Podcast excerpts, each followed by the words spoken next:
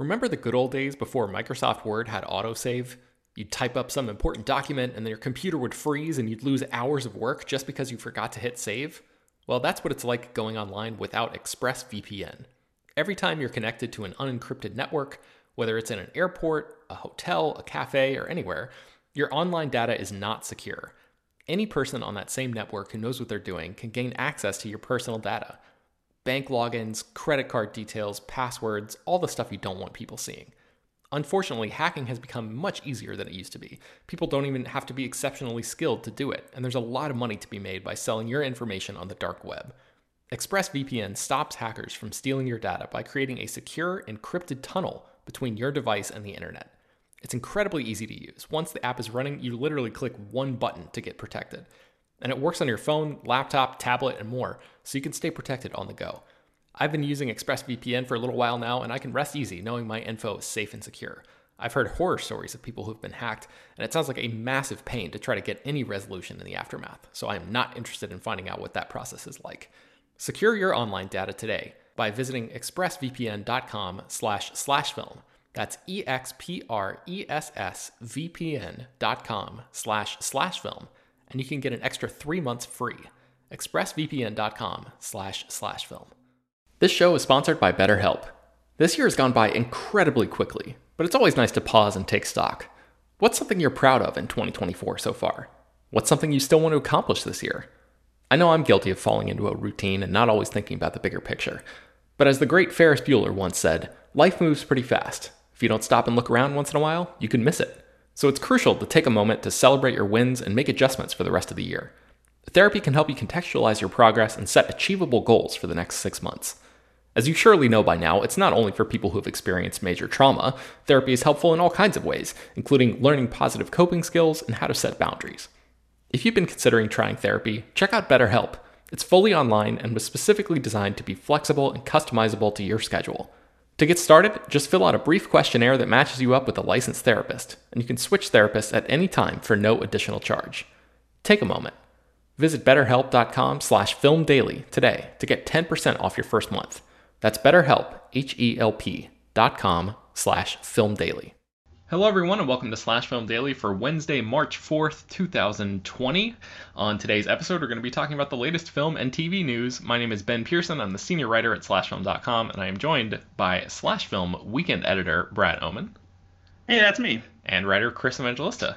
Hello, folks. All right, guys, let's just jump right into it. Uh, Chris, Matt Reeves, the director of The Batman, has a, a, special surprise for us, and he shared some images of the Batmobile. What what's going on here?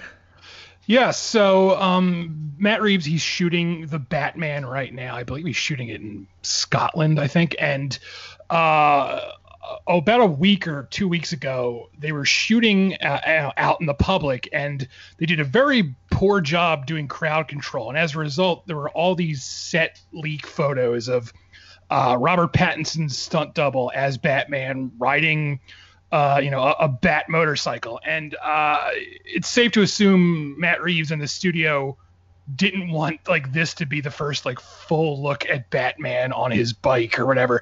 So, uh, you know, in the spirit of probably heading off future problems like this, Matt Reeves just posted uh, three pics of Robert Pattinson in in the bat suit with the new Batmobile, and it's safe to assume that that means they're going to start shooting the Batmobile driving around town very soon, and uh, set leaks are going to start coming out. And this way, they they sort of head that off with official, better looking photos. So, what do you think about these, Chris? I like it. I like how, I guess, practical it looks. Like I. I was fine with you know the Batmobile in in the Nolan trilogy and even the you know the the, the Ben Affleck era, but those those Batmobiles really looked like you know tanks. They were they were designed to be these really tactical warfare machines, and I like that this is just a car. Like it's clearly it looks like Batman just bought like a muscle car and put some cool lights on it. And I kind of I kind of like how simple that is. I like how like down to earth that is as opposed to Batman driving around in a, a big tank. So I, I dig it. Yeah. Uh, Brad, what do you think? Um, I've never liked the Batmobile as a car. I wish he would drive around an RV instead. It'd be way way more efficient, give him a place to live. Uh, no, it's um, it's definitely different. It kind of has this like heavy metal hot rod style to it, which. Uh, like Chris said, is, is a lot different. You know, um, even from the the vehicles from the earlier Batman movies, which were kind of more meant to be sleek and had like a real comic book style to them. This feels like it has a little bit more practicality. Um, so yeah, it's this this gives us a, a, much different vibe for Batman, I think, than we've seen before, and it makes me hopeful that uh, you know the, the, the somewhat I don't know odd glimpses at that first suit will maybe it's just a, an early suit, or maybe you know it's just something that needs to be seen in the proper light uh, in, in, within the movie to actually get a better uh, you know, feel for. Mm-hmm. I've seen some photos going around on Twitter of people posting um, like comic panels from a comic that I believe is called Batman 1972, and it looks a lot like what Chris said. Like Batman in that comic evidently just gets like a muscle car and, and sort of soups it up a little bit. Um, I also really love the look of this design. I think it. I said in our Slack channel, it reminds me of something that would be on like a synthwave album cover. It, it's very like uh, sleek, and I love the the way that um, the ambient lighting and everything looks in these photos. I have no idea how if that will actually translate to like the look of the movie or not. Um, but yeah, I'm, I'm, it almost has like a Knight Rider kind of feel to it or something like that. But um, I guess it's all it's we talked about this in Slack too. It's um it looks like that they photoshopped Batman into those photos rather than actually having Robert Pattinson within the um those images because it seems like they just took photos of the Batmobile and then they took concept art images of Batman for this movie and put him in there. Yeah, I'm glad you brought that up. Before we move on to the, our next topic, what do you think about um, uh, about the look of I guess Batman within these photos, you know, whether or not it actually is concept art or uh, some sort of um, like a separate photo that's been spliced in or something like that. What do you think about the look? Because, you know, as Chris mentioned, we, we saw like sort of an armored up looking Batman on that bike in those set videos last week or whenever it was, but this appears to be a different look at the suit of the character than we've seen before, even in those videos. So, um, Brad, let's start with you. What do you think about this? Um, I think that this looks at least better because of like the lighting that we're seeing it in and how it fits with the vibe of the the images of the Batmobile than you know we saw in those set photos. I'm you know, I don't know if this is like an evolution of, of that suit or, or, you know, like I said, maybe it's just because it's how they are presenting it to us that it looks better. Um, but it's, yeah, it, it, it's pleasing to the eyes. What do you think, Chris? Uh, yeah, I would really love like a better close up. Uh, like at, at this point, I don't even know what they're waiting for at this point because we've seen those. I think everyone has seen the set pics. We've seen this these photos and uh, Matt Reeves released that camera test where it's a very dark red look, and at this point, it's like just release. Why not just release a very clear image of Robert Pattinson in the suit at this point, rather than like dancing around it? I don't really know why they're playing it coy because they're not really. It's like it's out there. Just give us a, a good close up of it at this point. you don't like pinch zooming, Chris? Come on. No, I'm yeah. All right. Uh, so let's move on to our next topic, which is the uh, James Bond film No Time to Die, the 25th movie in the Bond franchise, has been delayed seven months um, due to the coronavirus. So I'm not going to get into like all the details of the coronavirus and and you know how that started. You can look up you know your own news sources to, to figure all that stuff out. Uh, but this you know outbreak of this virus has been affecting Hollywood in some pretty significant ways, and I, I think no more significant at least thus far than this huge delay of this release. So this movie was supposed to premiere in London later in March, I think on March 31st, and then have um, sort of a, a, global rollout release in very early April. And uh, MGM and Universal, who is, I think MGM and United Artists Releasing are distributing it uh, domestically, and Universal is, is handling most of the uh, international uh, distribution. They have decided to bump this movie all the way back to November 12th, 2020 in the UK and November 25th, 2020 uh, everywhere else. So that is um, a, a, huge delay and uh, kind of a bummer for people who are looking forward to this Bond movie. But you know, this kind of thing, I guess the writing has been on the wall for this for a little while. Um, there have been some uh, publicity tours for the movie in China and South Korea, uh, South Korea and Japan that were uh, canceled in recent weeks. Um, earlier this week, the world's biggest James Bond fan blog sent an open letter to these companies asking them to delay the release of the film. Um, basically, they were saying like because of how uh, the theaters, uh, uh, many theaters across the world, have been shut down because of this uh, virus. The box office totals of uh, No Time to Die would be significantly impacted if they were to move ahead with, you know, releasing this movie uh, in their their earlier iteration. So they were hoping that the studio would would sort of um, put safety over everything else and and sort of. push this off a little bit. So um, I, I guess that that uh, argument spoke to them. Um, Brad, what do you make of this? Are you uh, disappointed that we're gonna have to wait this long to see the next Bond film? Yeah, I mean, it was something to look forward to in April. Uh, it was, you know, an early kickoff for blockbuster season, and that's a long delay. It's it's understandable as to why it's happening. It's such a you know a big global release. You want to make sure you can get as many people to see it as possible because this is the kind of thing that can end up hurting the box office and it also makes it difficult for the the, the cast uh, and you know the, the um, director to tour the globe, which they commonly do for James Bond movies because it's such an international sensation. Um, but you know, I just it's just a crazy thing that's happening right now with a lot of uh, you know delays and events getting uh, canceled and shuffled around. So I, I feel like it's only going to get worse before it gets better, unfortunately. And we'll we'll see how you know many more things get delayed and pushed back. Yeah, um, we often hear that big blockbusters like this are being worked on up until you know the very last minute. Sometimes like even you know the day or the week before the premiere. So Chris, I'm wondering, do you think we we haven't heard anything official about this, but do you think that um, this delay might give Cary Joji Fukunaga, the director of this film, the opportunity to sort of tinker with the movie a little bit and maybe um, perfect it or add anything to it or anything like that? Um, do you think that that's a possibility?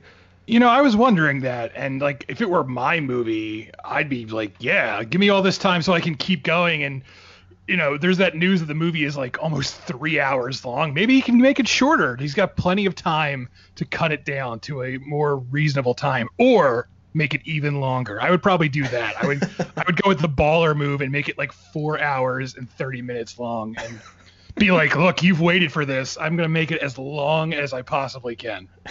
yeah. Um, I'll also put a link in the show notes to this ar- other article that I wrote about um, the, the, Baby Yoda toys that might be delayed because of this, because I guess Hasbro's supply chain has been impacted because a lot of the plastics and stuff for these toys come from China, which is where the coronavirus sort of uh, originated and is, is hitting the hardest currently. Um, Disney has also delayed the uh, international release date of Mulan in some markets, although that movie will open uh, domestically here in the U.S. Um, on the same uh, you know, on, on the current schedule. So um, we won't really feel any impact there, but uh, Disney certainly will. And Mulan's an interesting example because that's a live action remake of this 90s uh, Disney animated classic, but that movie was not really um, beloved in China because of the sort of liberties that it took and like the Disney animation flourishes and all of that that didn't really like the the whole thing about Mushu, I think Chinese audiences did not really uh, take particularly kindly to the way that a dragon was portrayed in um, a movie like that. So this live action version has been made, you know, with a much more uh, of an eye toward authenticity and, and like Disney was hoping to court the Chinese box office in a major way. And now that this movie, it, they haven't said which um, markets are being impacted here or when Mulan is actually going to be released in those markets.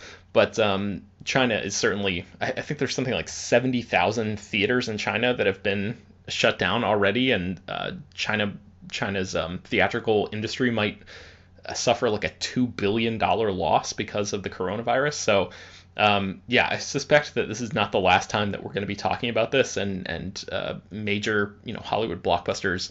Um, I, I'm guessing there are going to be more to come, uh, as Brad alluded to. So, uh, yeah, if you want to find out more about that, you can read the link in the show notes. Uh, in the meantime, let's move over to the world of Star Wars and all of our favorite films, Star Wars: The Rise of Skywalker. So, Brad, the novelization of this movie is coming out, and evidently it reveals something that wasn't really clear in the movie itself. Is that right? Indeed. Uh, we've seen a couple things come out of the novelization so far. Uh, the reason stuff has slowly started to leak out of this, even though the book doesn't release until March 17th, is because Lucasfilm Publishing made advanced copies available for sale at C2E2, which is basically Chicago's Comic Con. And we've already talked about how uh, has confirmed that Emperor Palpatine was essentially a clone. Also gave us um, the last words that Kylo Ren said to Rey, and now we have a little bit more information on Emperor Palpatine. Uh, continues to be information that we wish was actually in the movie, uh, and it is essentially what happened uh, to Emperor Palpatine that allowed him to survive after being thrown into that Death Star uh, exhaust shaft by Darth Vader at the end of Return of the Jedi.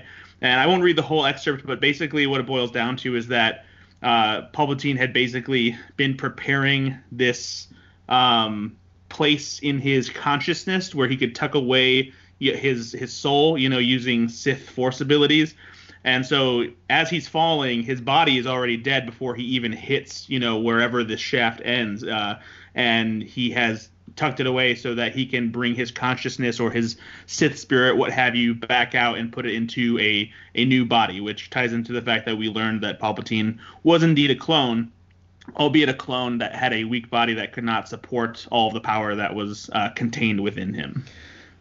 Brad, do you buy this? Like, I mean, I, I, guess it's it's it's a weird question to ask, but like, does this feel like um uh, retroactively like retconning something because it wasn't clear in the movie, or do you think this is something that they had intended the whole time?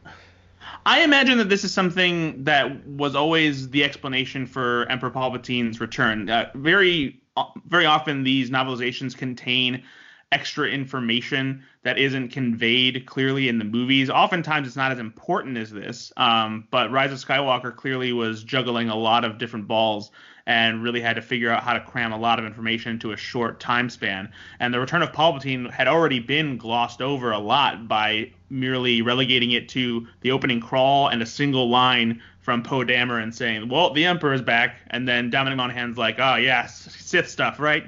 Um, so this, you know, give us a little bit more explanation.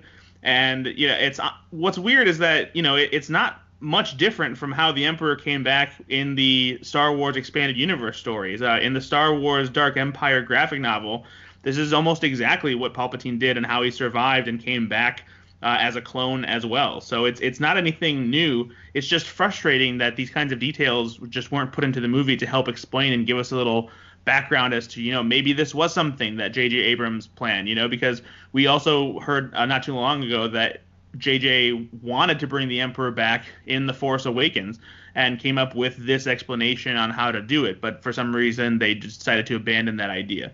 Um, but it, this just goes to show you know that this was a movie that just has a lot going on in it, and a lot more explanation was required.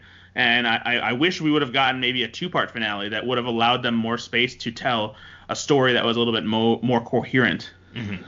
Uh, Chris, I know you're on record as sort of hating the decision to bring Palpatine back, uh, you know, at, at, all. But if th- if they were so hell bent on doing this, would you have actually preferred um, them to bring that character back in a totally different body with like a whole different look, and then just explain in the movie, you know, this is why the Emperor looks this way?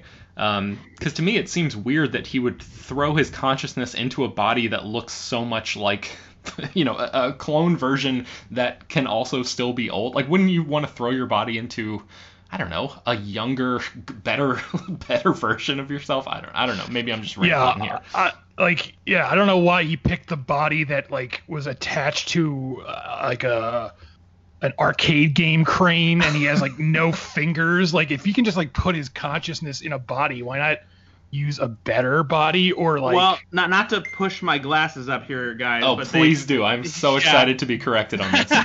No the, the explanation is that he like there's no clone body essentially that can contain how like the, the sith power that he has. And so no matter what they do his body is always degrading. And so that's why he's desperate to have rey kill him so that his power can be transferred to her oh well then, a, I take it. I take it all.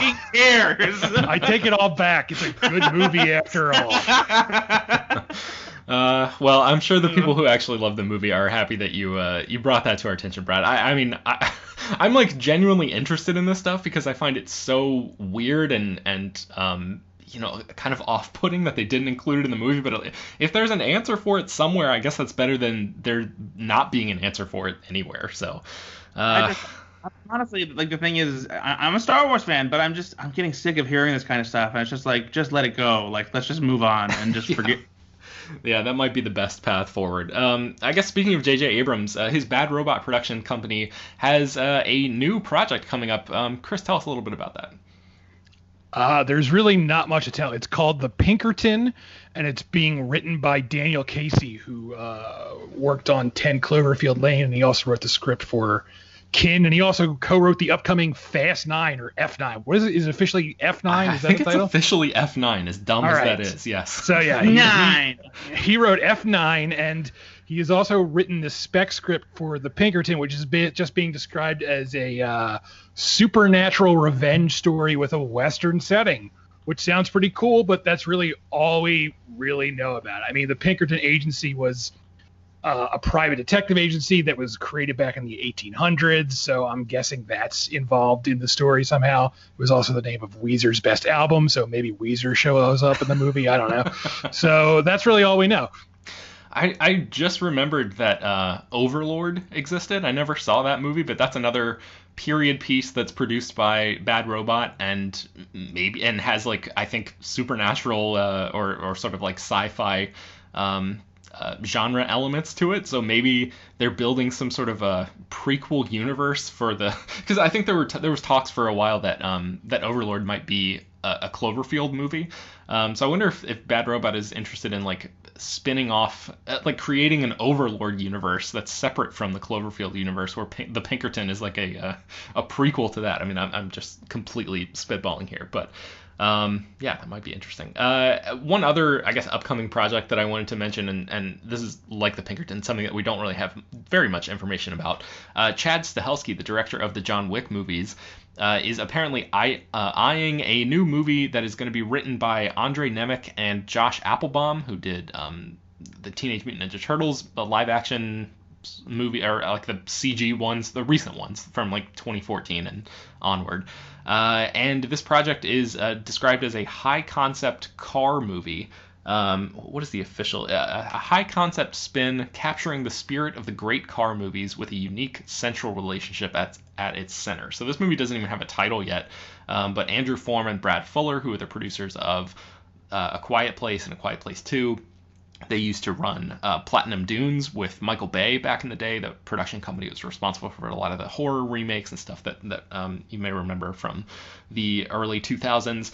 Uh, they have sort of splintered off and, and, created their own production company, so they're going to be responsible for producing this. Um, Chad Stahelski's 8711, which is the uh, production company that uh, he and I think David Leitch co-founded that that does like um, action choreography for movies like Birds of Prey and um, you know a ton of uh, like Atomic Blonde and all the John Wick films uh, is going to be involved. So Stahelski is looking to direct this movie, but nothing has been set in stone yet. But I don't know. I just wanted to put this on people's uh, radars because I think uh, high you know high concept car movies that sounds kind of interesting to me especially something that is being designed to capture the spirit of films like you know Baby Driver and Bullitt and Ronin and The French Connection and all these classic you know Italian Job all these classic movies that uh, involve cars so anyway we'll uh, up, update you with more on that as we get more uh, information about it but our last story of the day involves uh, McMillions the HBO show but it's not actually about that it's about the the story on which that sort of inspired that show um, Chris what's the latest there